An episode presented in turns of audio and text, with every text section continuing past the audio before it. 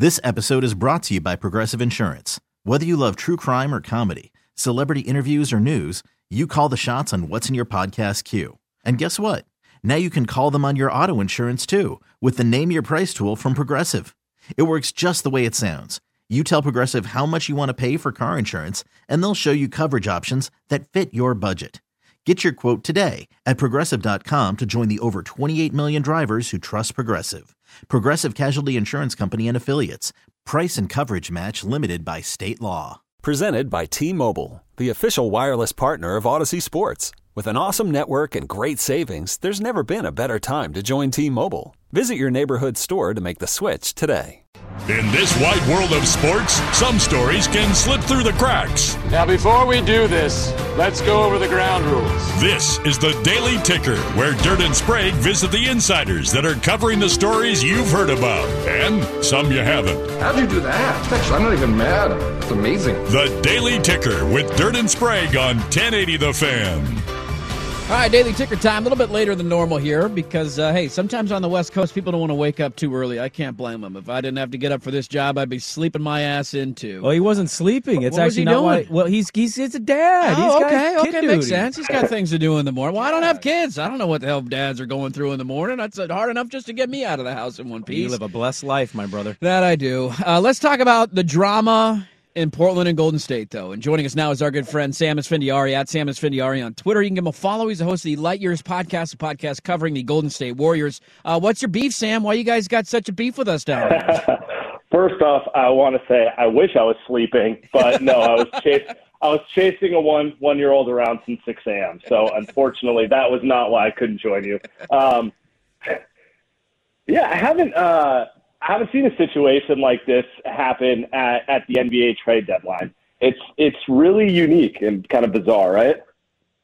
It feels like it. What's the what's the reaction been down there? I mean, I know I know how we feel up here. We're kind of taking the like, uh, hey, you screw you. Who are you to bring up this stuff? And you knew he was hurt. Like I don't know. what- That's been kind of the reaction of Blazer fans. And then the drawing of Larry Nance into this in New Orleans, that was kind of out of left field. How how have Warrior fans reacted to this whole saga? confusion.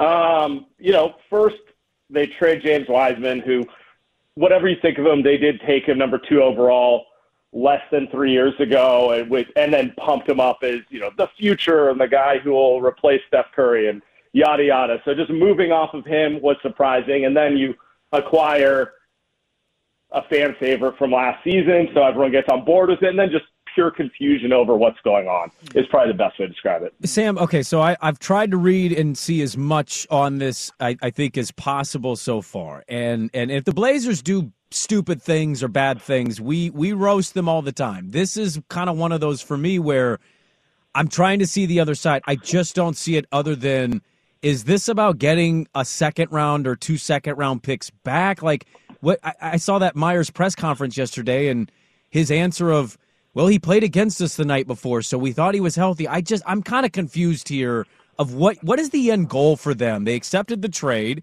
They asked for the investigation. I, I still haven't seen any concrete evidence that they truly misled him. What do you think the end goal of the Warriors is with this? You know, my initial thought was what you guys were saying, like, oh, they found something and they're trying to haggle to get a pick back or, you know, something like that.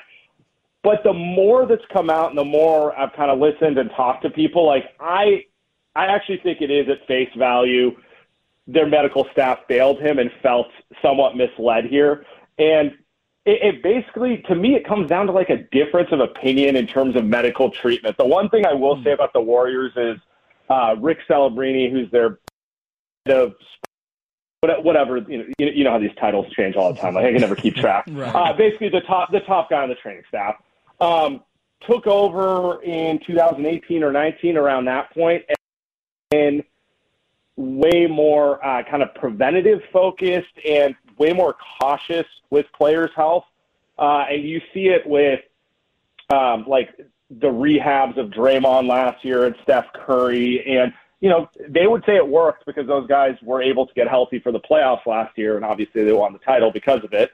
Um, but they're also super secretive and quiet about trading stuff. So I actually think it's just more that their threshold is maybe higher than, than most, I guess I hmm. would say. Okay, interesting. We're talking with Sam Esfandiari, uh, Light Years podcast covering the Golden State Warriors at Sam Esfandiari on Twitter. You can go give him a follow there. Well, it, it's amazing to me too how much like the messaging has changed. Like he gets in and somebody leaks to the media that it's he's taking Toradol shots and basically forced to play in Portland, pressured to pressure to play, yeah. and then it's like, well, and then maybe that wasn't the case, but he's taking or, oral medication, oral Toradol, which sounds weird to say. That one but, I can't defend. Yeah, yeah right. Like, oh, I'm just all confusing, and then it's like, well, he's going to be out for three to four months, and now it's well, ah, no, we're going to have him back by the playoffs like, what are they saying? What's the word down there on when they're hoping to have him back in the lineup?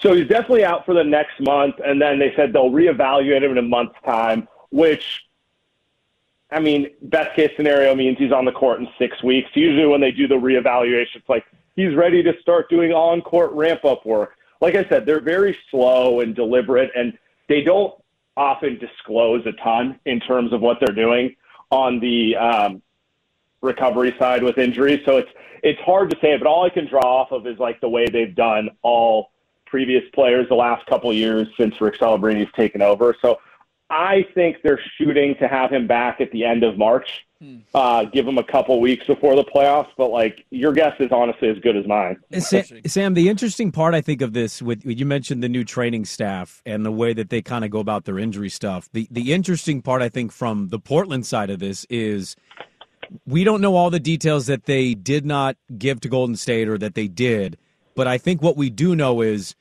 he played last year in the finals, and obviously he was dealing with this injury some to a certain extent. He obviously got injured via Dillon Brooks on that dirty ass foul, but they they had to have known that he had this injury, that he was going to get it solved. And I guess I'm just confused because it feels like this just takes a day, two days to see any kind of injury report history and read a blog post on what Portland is saying publicly about him and his injury stuff. Like, I, I, I guess I'm just confused how they knew he was dealing with this during the finals, and now it's like, whoa, he's he's dealing with this. They they just had him like six months ago. So your confusion's uh, just as aligned as mine. So I'm like, I'm still trying to piece it together. Is the best way to put it.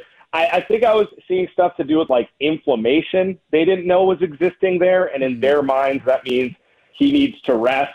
Um, watching him on Thursday, literally the day before the trade, like he didn't look as explosive as he used to look, but mm-hmm. it's also a single game, and you, you watch as much NBA as I do. Sometimes guys just are, you know, like going in second gear for lack right. of a better term. Like so, I never really overreact to that stuff. I, I would if it was like a two month thing where you're watching every game and he looks slow. Um, so I don't know. It, it seems. I really do say I, you guys should take it at face value that the trading staff feels like he needs time off to rehab this. Yeah. Uh, my favorite theories have, have come in. The league has stories like this pop up. Everybody runs with it. My first favorite theory is Golden State didn't want to give him the bag he wanted, but they, they wanted to get him back, so they convinced him to take the bag and then sabotage his way out. and then my second favorite conspiracy theory is Golden State is actually doing the bidding of the league and drawing problems to Portland to really just push out Jody Allen and get us Phil Knight as the new owner. Which I actually wouldn't be upset if that hey. I'd be all for that, man. All this hatred for Golden State's going to melt away if this gets Jody Allen out of the picture. I think sometimes you get these stories, Sam, and what's what just happened? All right, we're all just hitting right, buzzers. We're hitting I think buzzers. that means it's time for Sam to go. but you know how you know how the league operates, where you get these random weird ass stories where you have a position you don't know how to feel about it, and instantly you get all these conspiracy theories.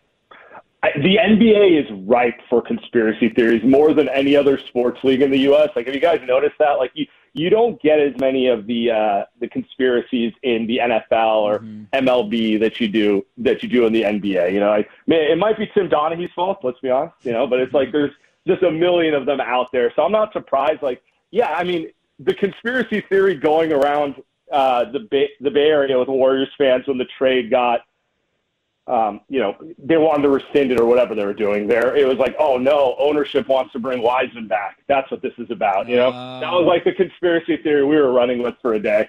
Um, so you, you never know. I don't think ultimately that was not the case, but yeah. you know, knowing the backstory on like how invested they were in him. It just seemed so uh, I, I just, at least it's funny that like, oh, of course they're going to pull out of the trade to, to bring him back. Right. Well, look, I, we talked a little bit about GP uh, when he signed with Portland. Uh, you, you talked about the impact he had. We could clearly see that in the finals. I, I guess I would just ask because I, I couldn't have been more wrong. There was some chatter, some narrative stuff with him, with locker room and off court, and how healthy was he? Could he play sooner than he actually did? Like there was some stuff coming out, and I just Right. I dismissed it. I this dude is a dog. I watched him lead an Oregon State program to the NCAA tournament. I just kind of believe in him.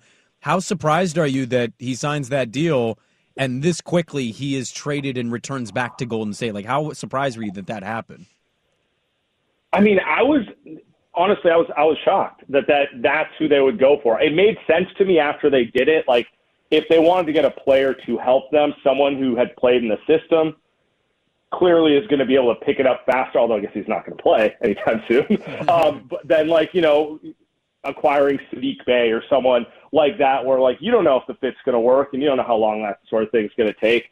Um, yeah, the whole situation's curious. It does it does seem like uh, it, it just he never got healthy after the surgery. Like that's I don't I don't know I don't know how else to put it. It doesn't seem like uh, he feels like he's healthy, and like I I just don't know what to do with that. Yeah, yeah, wild stuff. But at least we're we're rivals now. We got to hate each other. This is the way it's going to work. and uh, Sam Esfandiari, we always enjoy our conversations, but we now officially have to hate you. That's the way these relationships go. He hosts the Light Years podcast on the Golden State Warriors, and go give him a follow on Twitter at uh, Sam Esfandiari. We always appreciate the time, man. Thanks for the insight on the Golden State side of things down there. Appreciate you guys. Have a good one. This episode is brought to you by Progressive Insurance. Whether you love true crime or comedy, celebrity interviews or news, you call the shots on what's in your podcast queue. And guess what? Now you can call them on your auto insurance too with the Name Your Price tool from Progressive. It works just the way it sounds. You tell Progressive how much you want to pay for car insurance, and they'll show you coverage options that fit your budget. Get your quote today at progressive.com to join the over 28 million drivers who trust Progressive. Progressive Casualty Insurance Company and Affiliates. Price and coverage match limited by state law. Okay, picture this. It's Friday afternoon when a thought hits you. I can waste another weekend doing the same old whatever, or I can conquer it. I can hop into my all new Hyundai Santa Fe and hit the road. Any road. The steeper, the better. Because my all new Santa Fe is available with HTRAC, all wheel drive, so I can hit the trail without a worry in the world. Heck, with three rows and best in class rear cargo space, I can pack the whole family in with all our gear. We've got available dual wireless charging for our phones, so we'll never lose touch with civilization, and we won't lose touch with the primordial power of Mother Earth. So, which is it?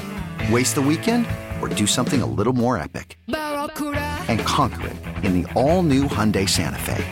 Visit HyundaiUSA.com or call 562-314-4603 for more details. Hyundai, there's joy in every journey. T-Mobile has invested billions to light up America's largest 5G network from big cities to small towns, including right here in yours. And great coverage is just the beginning. Right now, families and small businesses can save up to 20% versus AT&T and Verizon when they switch. Visit your local T-Mobile store today.